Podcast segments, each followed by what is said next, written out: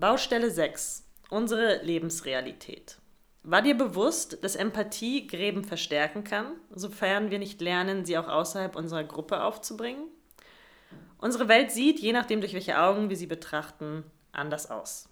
Wenn ich als Mann über feministische Themen diskutiere, dann hilft es, mir bewusst zu machen, dass mich mein Mannsein in meiner Wahrnehmung beeinflusst. Und das Gleiche gilt eben, wenn ich als weiße Frau über Rassismus spreche oder wenn ich als wohlhabende Person über soziale Ungerechtigkeit spreche. Unsere persönliche Ausgangslage beeinflusst, was wir sehen und mit wem wir fühlen. Und wir diskutieren Sachthemen nie objektiv, sondern sind in Debatten immer mit unserer, mit unserer und mit der subjektiven Realität Lebensrealität der anderen konfrontiert. Und je mehr wir über ein Menschenleben erfahren, desto besser werden wir verstehen, woher gewisse Meinungen kommen. Und das Gleiche gilt eben auch für uns selbst. Da kann man sich Fragen stellen wie, wie viele Zimmer hatte die Wohnung, das Haus, in dem du aufgewachsen bist? Welche Rolle hat Religion gespielt? Wie viele Bücher standen in eurem Regal? Konntest du deinen Eltern sagen, wenn du Mist gebaut hast? Wie würdest du ihre Liebesbeziehung beschreiben? Wie offen war deine Familie gegenüber Homosexualität? Was war die Haltung deines sozialen Umfelds zur Migration? und so weiter und so fort. Und jemanden zu verstehen bedeutet nicht, und das ist sehr wichtig, es bedeutet nicht, seiner oder ihrer Meinung zuzustimmen. Es bedeutet, eine Erklärung dafür zu finden, warum eine Person anders denkt und handelt als wir. Das zentrale Werkzeug hierfür ist unser Empathievermögen, also das Mitfühlen mit der Situation anderer Menschen. Jetzt gibt es allerdings das Empathie-Paradoxon und das Empathie-Paradoxon birgt zwei große Gefahren. Erstens fällt es uns leichter, mit Einzelfällen mitzufühlen, als mit großen Wagen oder statistischen Gruppen. Das heißt, wenn zum Beispiel ein einzelnes Kind an Krebs erkrankt ist, dann ähm, fällt es uns leichter mitzufühlen, als wenn wir jetzt erfahren, dass die Anzahl Todesfälle durch die Klimafolge Nahrungsmangel bis 2050 auf ungefähr 500.000 Personen geschätzt wird. Das ist eine enorm große Zahl und äh, hat viel Mitgefühl verdient, aber das Gehirn ähm, kann leichter bei einem Kind mitfühlen als bei großen statistischen Zahlen. Zweitens neigt unser Hirn dazu, Menschen, die uns ähnlich sind, empathischer zu begegnen als Menschen, die uns unähnlich sind. Das heißt, unreflektierte Empathie, die sich nur auf unseresgleichen beschränkt, kann im schlimmsten Fall Gräben verstärken. Und umso wichtiger ist es, unser Empathievermögen bewusst gegenüber Menschen und Lebewesen zu trainieren, deren Gruppe wir nicht angehören. Ja, und das ist recht gruselig, finde ich, mhm. muss ich sagen. Mhm. Dass eigentlich dieses Wort Empathie, das ja auch, ja auch viel gehört und viel gefordert wird, dass eigentlich das, das gleiche Gefühl ist, was äh, zu, ja, letztlich ganz schlimmen Dingen führen kann, die wir in mhm. unserer Welt beobachten. Dass man Gruppen ausgrenzt. genau. Und vielleicht hierzu noch, warum neigt unser Hirn dazu, Menschen, die uns ähnlich sind, empathischer zu begegnen? Ähm, und zwar ist es so, dass wenn wir auf die Welt kommen, ist unser Hirn noch nicht fertig entwickelt. Das entwickelt sich je nachdem, in, nachdem, in welche äh, Kultur wir geboren werden, in welche Art von sozialem Umfeld, passt sich unser Hirn unseren, unserem Umfeld an. Das nennt sich Tuning and Pruning. Das heißt, es fallen Dinge weg und es entwickeln sich neue Nervenbahnen, mhm. je nachdem, wo ich bin und was mein Umfeld ist. Mhm. Und unser Hirn passt sich dann auch diesen Gesichtern und den Menschen an, denen, die mich umgeben. Mhm. Und die lerne ich als, als Bezugsperson kennen. Ähm, da lerne ich von Anfang an ein gewisses Empathiegefühl zu haben, während Menschen oder auch Menschen, die anders aussehen, die sich anders bewegen, die eine andere Kultur ähm, leben als die meine, als etwas Fremdes wahrgenommen werden, weil unser Hirn vielleicht erst später damit in Kontakt kommt. Das heißt, das ist sogar physiologisch in unserem Hirn verankert und wir müssen sehr viel eigene Arbeit aufwenden, um dem entgegenzuwirken und immer wieder uns in den reflektiven Verstand ähm, bewegen, damit wir nicht algorithmisch ähm, Vorurteilen verfallen. Und wichtig ist mir noch zu sagen, dass wir ähm, das auch nicht als Entschuldigung missbrauchen dürfen, dass unser Hirn so vernetzt ist. Ganz im Gegenteil, wir müssen da unsere Verantwortung wahrnehmen, dass wir diese Nervenbahnen in unserem Hirn auch neu verknüpfen können und dass wir andere aufbauen können und unser Empathievermögen in unserem reflektiven Verstand weiterentwickeln können. Und da gibt es ähm, verschiedene Möglichkeiten. Man kann sich ganz bewusst mit Menschen mit anderen Lebensrealitäten auseinandersetzen, das Gespräch suchen und sich bemühen, die Lebensrealität hinter der Meinung auch kennenzulernen.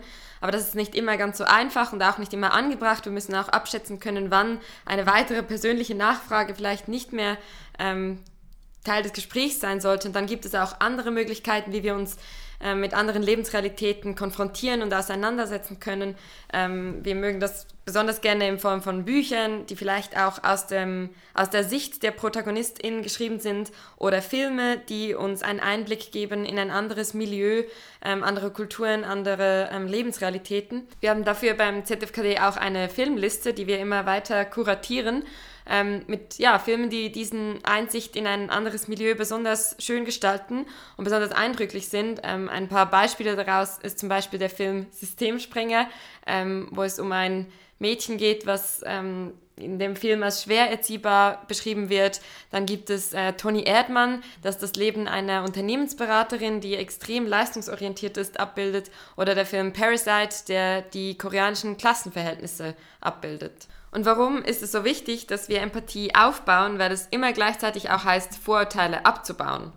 Ein ganz wichtiger Aspekt, um überhaupt diesen Schritt zu machen, ist sich einzugestehen, ähm, dass wir alle, alle, ausnahmslos, ähm, rassistische Gedanken haben, sexistische Gedanken, ableistische Gedanken haben und so weiter, dass wir so sozialisiert worden sind, dass wir so aufgewachsen sind und dass uns das mitgegeben wird, dass wir uns nicht dagegen wehren können, ähm, dass sie da sind. Ähm, das Einzige, was wir tun können, ist, ist, sie wahrzunehmen, sie anzuerkennen und sie dann nach und nach zu korrigieren mit eben genau diesen beispielhaften äh, Mitteln, die wir gerade genannt haben. Genau. Was das auch noch verstärkt, ist ähm, ein weiterer, eine weitere kognitive Verzerrung, der Outgroup Homogeneity Bias. Mhm. Ähm, das heißt, dass unser Hirn dazu neigt, in unserer eigenen Gruppe, die, die uns als vielfältig anzusehen und unterschiedlich, aber eine andere Gruppe als homogen anzuschauen. Ja. Das heißt, die sind alle gleich und ja. wir sind alle unterschiedlich. Ja. Und das hören wir oft, die, also die pauschalisierenden Aussagen, die wir oft hören. Genau. Die Bayern München-Fans, die Grasshopper-Fans. Genau. Also eigentlich da die Jungen, die Alten in der Genau, und, und, da kommen wir auch schon wieder, da ist die Verknüpfung mit Sprache. Dann haben wir plötzlich diesen Gruppenbegriff und dieser Gruppenbegriff ist mit Sprache, also mit einer Definition verknüpft, der dann wieder in uns eben diesen Effekt hervorruft, was wir halt mit dieser einen Gruppe verbinden. Ähm, was vielleicht noch äh, spannend sein könnte, wäre die Fragen zu beantworten. Mhm zusammen, ähm, um mal genau das aufzuzeigen, wie man vielleicht jetzt zum Beispiel Alexandra und mich wow. wow, in eine Gruppe, ähm, ja, wir sind jetzt hier die Gruppe der Menschen, die irgendwie versuchen, einen Podcast auf die Beine mhm. zu stellen. Es macht an Workshops machen wir das auch, diese Fragen live ja. beantworten. Wenn man uns noch sieht, ist ja. es noch ein bisschen stärker, weil wir auch, die wir haben die gleiche Frisur, Tattoos, ähnliche ja. Kleidungsstil. Genau. Und dann hat man schnell mal so eine Gruppe äh, geklustert. Genau. Und dann ist es noch spannend, ähm, diese Fragen zu beantworten. Was jetzt vielleicht nicht das angenehmste ist, aber wir probieren es mal. Mhm, also da ehrlich zu beantworten. Schämen, du. okay. Wie viele Zimmer hatte die Wohnung slash das Haus, in dem du aufgewachsen bist? Also ich bin in einem Haus aufgewachsen. Ich glaube, wir hatten sieben Stöcke und die Anzahl Zimmer kann ich dir jetzt auswendig nicht sagen. Das waren viele. ja, ich bin in einer äh, Dreizimmerwohnung aufgewachsen. Interessant ist vielleicht eher, wie viele Stockwerke äh, das Gesamthaus hatte. Das waren zwölf. Beziehungsweise der Block hatte bis zur anderen Seite 17 ähm, Stockwerke. Ja. ja. Ähm, welche Rolle hatte, hat Religion gespielt? Ja, bei mir eine sehr, sehr, sehr, sehr, sehr große Rolle. Ähm, also wir waren jeden Sonntag in der Kirche, ich war Ministrantin, ich war sehr, sehr gläubig ähm, und ähm, ja, katholisch und mit, mit einem polnischen Migrationshintergrund und dementsprechend hat das sehr viel Raum ähm, und eine große Bedeutung gehabt in meiner Kindheit. Ich bin äh, nicht getauft, ähm, konfessionslos aufgewachsen und musste in der Grundschule nicht mal den Religionsunterricht besuchen. Wow. War auch wie so einmal im Jahr in der Kirche fürs Ferienlager, weil man da hin musste, aber sonst nie. Hm. Wie viele Bücher standen in eurem Regal? Hm, so vielleicht zwölf, aber so Trivialliteratur, ähm, nichts Nichts Akademisches. Mhm. Da sind wir, das ist, glaube ich, die Frage, wo wir uns am ähnlichsten mhm. sind. Bei mir standen äh, nur zwei, was aber zwölf ist jetzt auch nicht viel. Ähm, zwei, das war das, ähm, das Gesangsbuch eben aus der Kirche natürlich und dieses gelbe große Telefonbuch, das es damals noch gab, in dem ich geblättert habe. Genau, das war so die Ausbeute bei uns. Deswegen haben wir jetzt, glaube ich, so einen Hang zu Büchern. Ja. Konntest du deinen Eltern sagen, wenn du Mist gebaut hast? Nein. Ja, ich auch. Ah. Da sind wir uns auch ähnlich. Genau, stimmt. also Lügen war, also da habe ich echt äh, große Kunst Mhm. entwickelt. Wie offen war deine Familie gegenüber Homosexualität?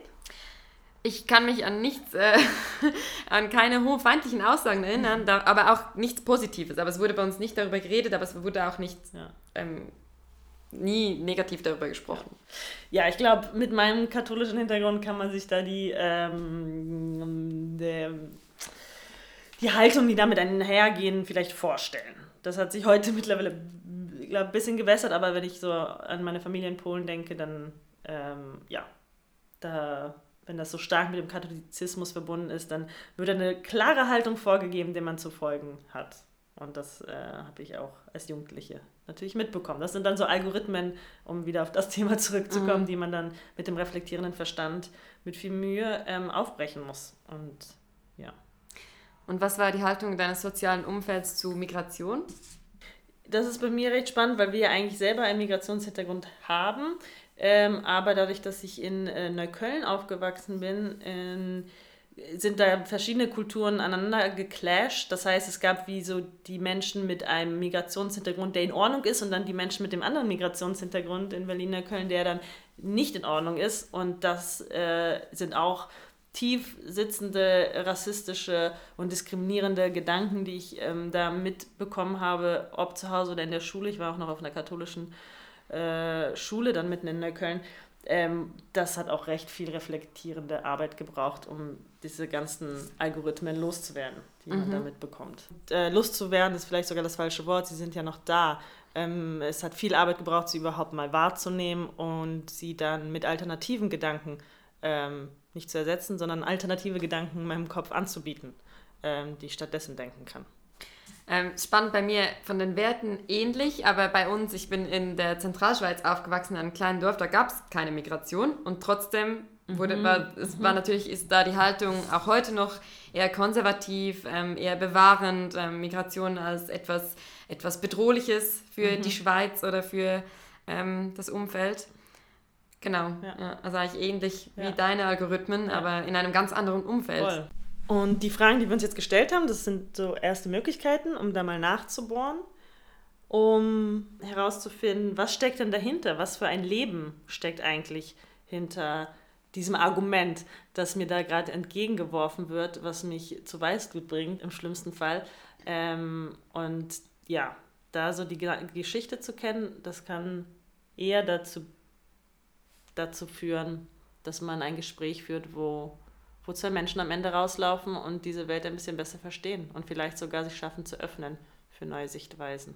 Genau. Und dazu noch die Zusammenfassung. Unsere Meinungen sind geprägt durch das Leben, das wir führen und die Realität, in der wir aufgewachsen sind. Gleiches gilt für die Schubladen, in denen wir denken. Hinter jeder Argumentation steckt ein ganzes Menschenleben, das wir kennenlernen, ergründen und verstehen könnten, sofern wir uns Zeit nehmen, die richtigen Fragen zu stellen und unser Gegenüber bereit ist, sich zu öffnen.